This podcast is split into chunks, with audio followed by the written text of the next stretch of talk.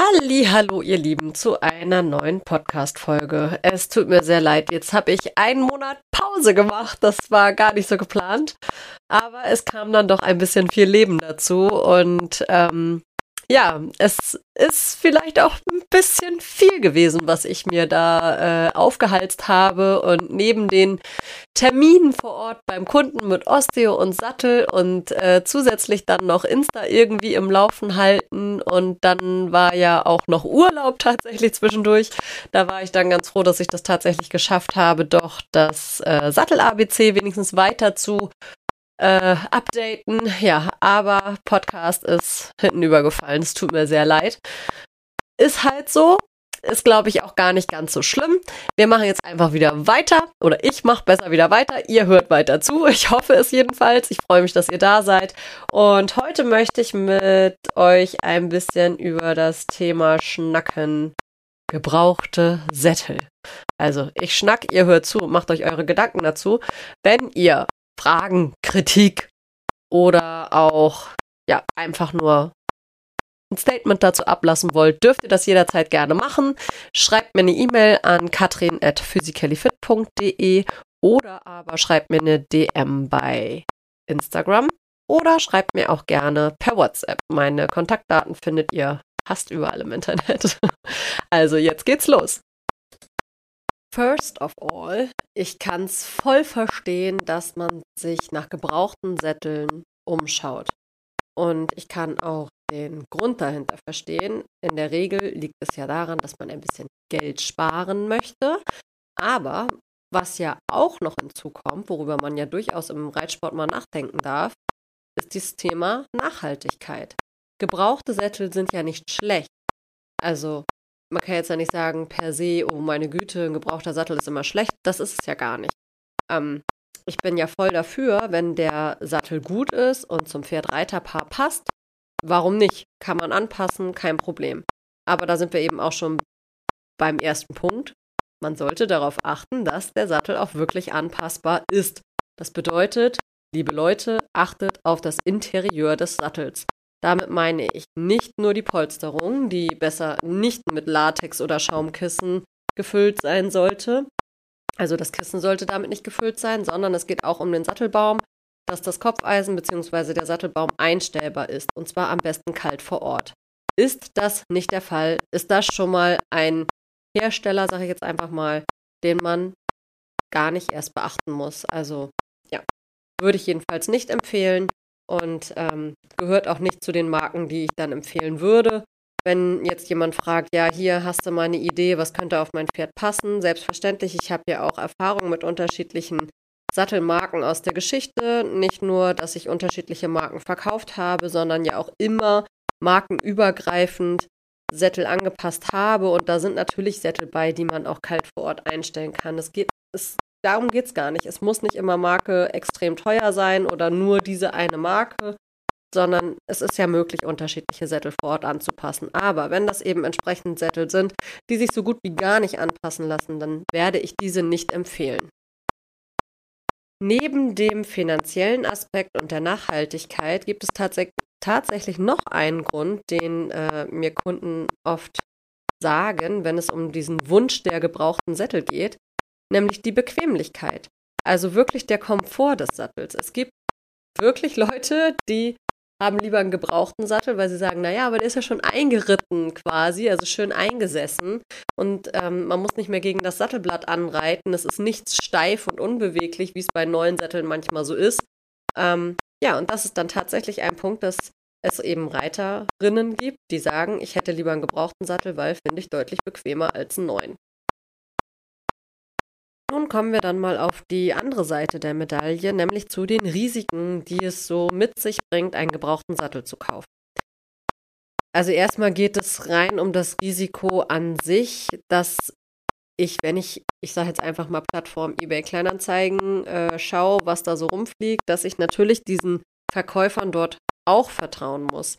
Ähm, das ist ja beim Sattelkauf eh schon so, dass ich immer eine relativ große einen relativ großen Vertrauensvorschuss spenden muss, sozusagen, an den Händler normalerweise, weil der sagt mir ja, ob das passt oder ob das nicht passt.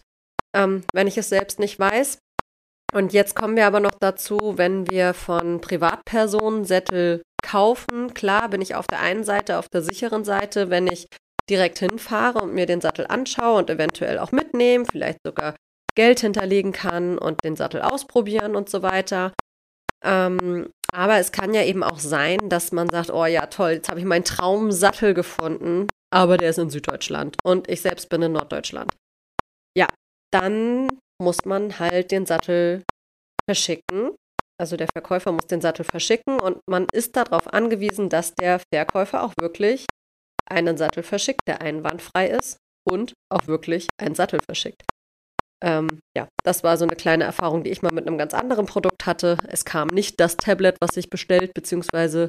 gekauft habe, sondern es kam nur ein Stein an.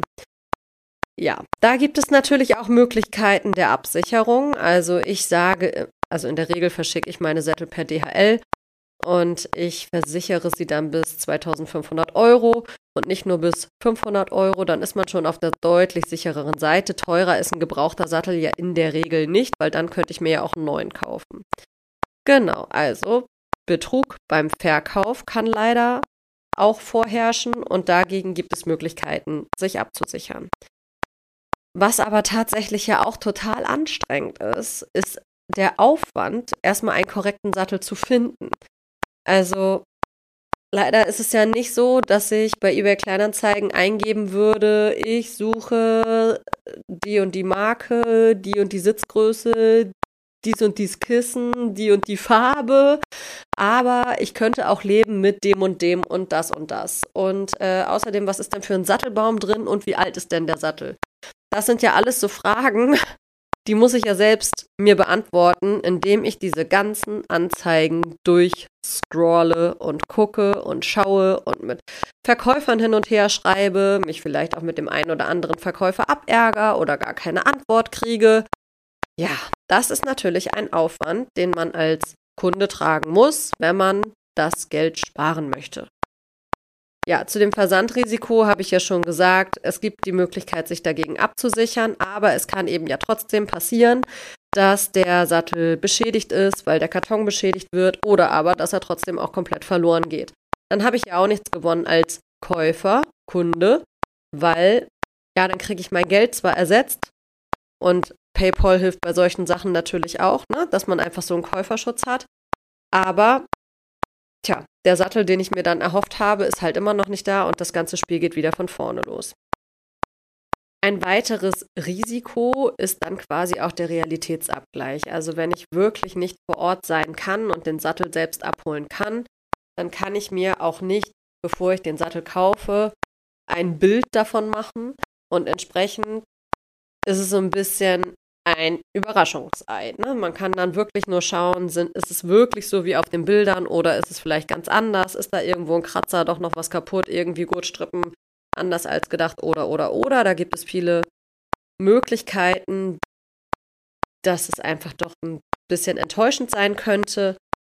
Ja, und dann kann es natürlich auch einfach sein, dass zusätzliche versteckte Kosten für eventuell Umbau und Anpassung auf euch zukommen. Das ist auch immer was, wenn ich jetzt helfe, einen gebrauchten Sattel zu finden, das ist wirklich ein Punkt, wo ich sage, Achtung, ich kann euch helfen. Ich kann, wenn wir uns vorab treffen, sagen, ja, für dich wäre gut das, für dein Pferd wäre gut das, aber wenn ihr, bevor ihr irgendwas kauft, schickt mir die Links, damit ihr nicht gleich irgendwie Geld aus dem Fenster schmeißt. Ähm, ja, und auch trotzdem, auch wenn ich diese Anzeigen sehe, kann es natürlich sein, dass ich Sachen übersehe oder dass es sich dann, wenn der Sattel da ist, ganz anders darstellt, als es auf den Bildern ist. Weil ein Bild ersetzt niemals den Sattel in echt in der Hand zu haben und zu sehen und zu fühlen und zu gucken auf dem Pferd, wie es dann in Wirklichkeit ist. Ja, und dann habe ich ja schon gerade quasi angerissen, wie ich es empfehle zu machen, wenn ihr einen gebrauchten Sattel kaufen wollt. Erstens, Ihr solltet einen Termin mit einem Sattler machen. Geht jetzt gar nicht nur von mir. Es kann ja auch sein, dass Leute mir zuhören, die gar nicht aus meiner Nähe kommen, wo ich gar nicht tätig sein kann. Deswegen also erst ähm, Termin mit Sattler eures Vertrauens oder Sattelanpasser eures Vertrauens, der euch wirklich sagen kann, was euer Pferd braucht und was ihr braucht. und entsprechend sagen kann, das und das, danach könnt ihr schauen. Dann habt ihr hoffentlich jemanden an der Hand, der das so ähnlich macht wie ich und sagt, schick mir den Link, ich gucke einmal drüber, bevor du das Geld ausgibst. Ja, das lasse ich mir quasi mit bezahlen. Der erste Termin ist eine Sattelberatung, die relativ schnell gehen kann, kostet 120 Euro, aber dazu gehört eben auch, dass ich euch im Nachhinein zur Seite stehe, den richtigen Sattel zu finden. Dann kommt der Sattel wahrscheinlich irgendwann, wenn alles gut läuft. Und dann braucht ihr einen Termin zur Anpassung. Es ist nicht so, dass der Sattel kommt und auf euer Pferd passt. Das ist ja irgendwie klar, ne? Und dann kommen eben auch nochmal 150 Euro, in meinem Fall, Sattelanpassung dazu, plus Anfahrt. So, jetzt merkt ihr schon, da rattert die Kasse und ihr rechnet schon im Kopf, oh, jetzt muss ich das zahlen und dies zahlen und jenes zahlen. Je nachdem, wie weit ich weg bin und falls eventuell noch was am Sattel umgebaut werden muss, kommen die Kosten ja auch noch hinzu. Die sind natürlich sehr individuell, wenn das Kissen irgendwie geändert werden muss, Gurtstrippen nochmal umgesetzt werden müssen oder oder. Da können ja unterschiedliche Sachen der Fall sein, die nicht vor Ort eventuell geändert werden können. Das sind externe Sattelarbeiten, die dann noch dazukommen. So, was bedeutet das denn jetzt? Das heißt einfach, ihr müsst vorher ganz genau euch überlegen, ist es günstiger, einen gebrauchten Sattel zu kaufen? Oder ist es eventuell sinnvoller, einen neuen Sattel zu kaufen, ja, ihr habt dann eine Wartezeit, aber ja, das bedeutet auch, ihr müsst den Betrag nicht auf einmal zahlen. Und ihr wisst einfach, das ist genau das, was ihr Probe geritten seid, bei mir zum Beispiel oder bei jemand anderen. Und ihr habt dann auch einfach eine Gewährleistung auf den Sattel und die Arbeit und den Verkauf und ihr habt auch eine Garantie vom Hersteller, weil die Sättel in der Regel ja noch nicht so alt sind. So, das sind alles einfach Überlegungen, die man sich machen muss, weil es in ist nicht immer der Fall, dass gebraucht wirklich günstig heißt. Dann gibt es ja dieses wunderschöne Sprichwort, wer billig kauft, kauft zweimal. Und daher möchte ich auch bei gebrauchten Sätteln appellieren. Alles unter 1000 Euro. Und manchmal auch alles unter 2000 Euro kann Schrott sein. Also unter 1000 Euro ist es häufig Schrott. Und ja, auch ein gebrauchter Sattel kostet mindestens zwischen 1000 und 2000 Euro, damit er wirklich vernünftig ist. Alles andere ist sehr alt und kann diverse Defekte am Sattelbaum und so weiter haben. Also da bin ich einfach, natürlich ist ein 10 Jahre alter Sattel, ne, kann ja auch noch total gut sein. Oder sagen wir mal 5 bis 8 Jahre alt, kann, ne, ist dann entsprechend noch besser. Und trotzdem, wenn sie sehr viel älter sind und man schon sieht, oha, in den letzten Jahren ist aber deutlich was passiert im äh, Sattelbauentwicklungsbereich. Äh, ja, das ist eben auch was, das muss man berücksichtigen. Ne? Also ja, toll, ihr kauft jetzt einen Sattel für 500 Euro. Da kann ich in der Regel sagen, das ist Schrott. Das kann man vergessen. Und ähm, ja, die Illusion möchte ich halt auch einfach mal nehmen, weil wenn ich in manchen Facebook-Gruppen oder Facebook-Posts und Co. lese, ja, suche das und das, wo man dann so denkt, aha, du hast ja ganz genaue Vorstellung, und dann kommt die Preisvorstellung, ja, also 200 bis 500 Euro. Und dann denke ich immer noch, geht's noch? Das, das, das, das hat keinen Sinn und Verstand. Das ist einfach nur, baue irgendeinen Sattel. Aber das ist nichts, was aufs Pferd passt und was pro Pferd ist. Das funktioniert einfach nicht. Und jetzt mache ich mich bestimmt auch bei einigen unbeliebt. So what? Das ist leider so. Was ich schon so ein bisschen angeschnitten habe, ist dann auch noch, noch, noch, noch, noch ist auch gut, ne? Ist dann auch noch der Fakt, ähm, dass es Worst-Case-Szenario passieren kann, dass selbst, wenn ihr alles gemacht habt, was ich jetzt gesagt habe, was äh, quasi nötig sein muss, bevor ihr einen gebrauchten Sattel kauft, nämlich erst den Termin, ich spreche jetzt von mir, mit mir zur Sattelberatung, um zu gucken, was ihr und das Pferd braucht, dann Sattel gekauft, dann Termin zur Anpassung gemacht, ja, es gibt trotzdem noch ein Worst-Case-Szenario. Es kann einfach passieren, dass ich zur Sattelanpassung komme und sage, oh, tut mir leid. Das habe ich auf den Bildern nicht gesehen. Das ist ja äh, wirklich krass. Aktueller Fall, gerade gehabt, ist ein Sattel, ja, der war in dem sehr, sehr günstigen Preissegment. Und das hat einfach 0,0 auf dem Pferd geklappt. Ähm, ich mag gar nicht so sehr ins Detail gehen. Das Kissen war nicht richtig fest und äh, die Gurtung ließ sich nicht nach vorne legen und der Sattel lag auch noch schief auf dem Pferd, ähm, was natürlich untere, unterschiedliche Ursachen haben kann. Und ich habe trotzdem versucht, den anzupassen, aber das Kissen blieb einfach nicht an Ort und Stelle. Ärgerlicherweise kam dann noch hinzu, dass die Kundin aber schon vorab hat den Sattel neu beziehen lassen vom Sitz her, was ja auch nicht ganz günstig ist. Aber das wollte sie halt, aber ich hatte den Sattel vorher noch gar nicht in der Hand. Hätte ich den nämlich in der Hand gehabt, hätte ich gesagt, spar dir das Geld. So, jetzt hatte sie aber schon in den Sattel investiert, ihn zu kaufen, in den Sattel investiert, ihn reparieren zu lassen und jetzt in den Sattel investiert, dass ich ihn anpasse. Und ich habe dann nach Anpassung gesagt, sorry, nicht so, wie ich es mir vorstelle und mir wünsche. Ich hätte gehofft, es sieht besser aus. Das ist eben auch der gewaltige Unterschied zwischen sich etwas im Stand angucken und in der Bewegung angucken und erst recht einfach nur ein Bild von einem Sattel sehen. Selbstverständlich, ich habe die Marke und auch das Modell empfohlen, aber der Sattel war einfach schon so alt, dass er nicht mehr auf dem Stand der Modelle dieser Marke von heute ist. So, das ist schon mal ein gewaltiger Unterschied. Und irgendjemand muss an diesem Sattel krass schon mal rumgebastelt haben, weil das war einfach alles nicht mehr so, wie es sich gehörte. Und es, es kann auch dann sich nochmal darstellen, wenn der Sattel wirklich älter ist und schon diverse Male eingestellt worden ist, dass der Sattelbaum auch sehr weich wird mit der Zeit. Und das schien in dem Fall tatsächlich auch so zu sein. Ähm, Ende des Liedes war, dass ich gesagt habe, tja, du hast jetzt die Wahl, entweder du investierst noch weiter in diesen Sattel rein, weil jetzt müsste man das, das, das, das noch machen. Kann man machen lassen dort und dort aber kostet dich wahrscheinlich auch dieses und jenes. Und dann hast du insgesamt für den Sattel genauso viel bezahlt. Ne? Nämlich hier 500 Euro plus, insgesamt wahrscheinlich schon 1000 Euro, weil der Sattel muss dann ja nochmal wieder richtig angepasst werden. Und ja, deswegen, wer billig kauft, kauft zweimal. Oder gibt dann halt im Nachhinein so viel Geld aus für einen Sattel, der es eigentlich nicht wert ist. In diesem Fall habe ich dann nämlich auch gesagt, sorry, es tut mir leid, das ist ein Totalschaden. Weil wenn man das finanziell, wirtschaftlich betrachtet, hatte das einfach überhaupt keinen Sinn. Und das ist einfach das, was ich sage. Es ist am falschen Ende gespart. Dann kommt natürlich der Vorwurf, ja, aber Katrin, du hast doch mir empfohlen, du hast doch aber gesagt, ja, aber in diesem Fall habe ich keinen Link von diesem Sattel vorher bekommen. Und selbst wenn ich hatte diesen Sattel nicht in der Hand, ich habe diesen Sattel nicht verkauft und die letzte Anpassung des Sattels habe ich auch nicht gemacht. Da war schon jemand anders noch dran.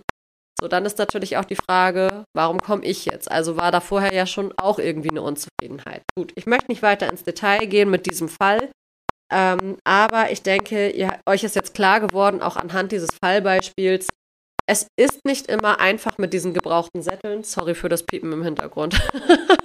Kann ich gerade nicht ausstellen.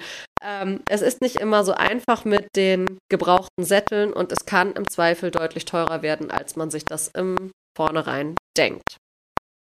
Ich hoffe, ihr konntet von der heutigen Podcast-Folge wieder ein bisschen Input und Impulse mitnehmen und macht euch Gedanken darüber, was wirklich günstiger ist und vielleicht sinnvoller ist. Ähm, ja, ich möchte nochmal darauf hinweisen, ich habe gerade wieder einen Newsletter rausgeschickt und wenn ihr den noch haben möchtet, dürft ihr mich gerne nochmal anfunken. Am besten, wie gesagt, auch per Mail oder bei Insta über eine direkte Nachricht. Das ist überhaupt gar kein Problem. Dann würde ich den nachträglich nochmal rausschicken, weil da gibt es eine coole Möglichkeit mit einem Anhang, wo was mit mir möglich wäre, wenn ihr Interesse habt. Ähm, ich verrate natürlich nicht mehr, aber ja, wenn ihr Interesse am Newsletter habt, ich brauche nur eure E-Mail-Adresse und dann kann es losgehen. Ich wünsche euch einen wunderschönen 1. Mai. Ich werde die Podcast-Folge gleich schon vorbereiten, dass sie direkt am 1. Mai hochgeladen wird. Und dann, ja, ist es doch ganz cool, dass wir quasi einen Monat Pause hatten und wieder neu anfangen. Alles neu macht der Mai, sagt man ja auch so schön. Und nennen wir es doch dann einfach eine zweite Staffel. Ne? Erste Staffel ist vorbei, jetzt ist zweite Staffel, weil es gab eine Pause. Ich freue mich von euch zu hören und zu lesen. Vielen Dank fürs Zuhören. Bis bald, eure Katrin.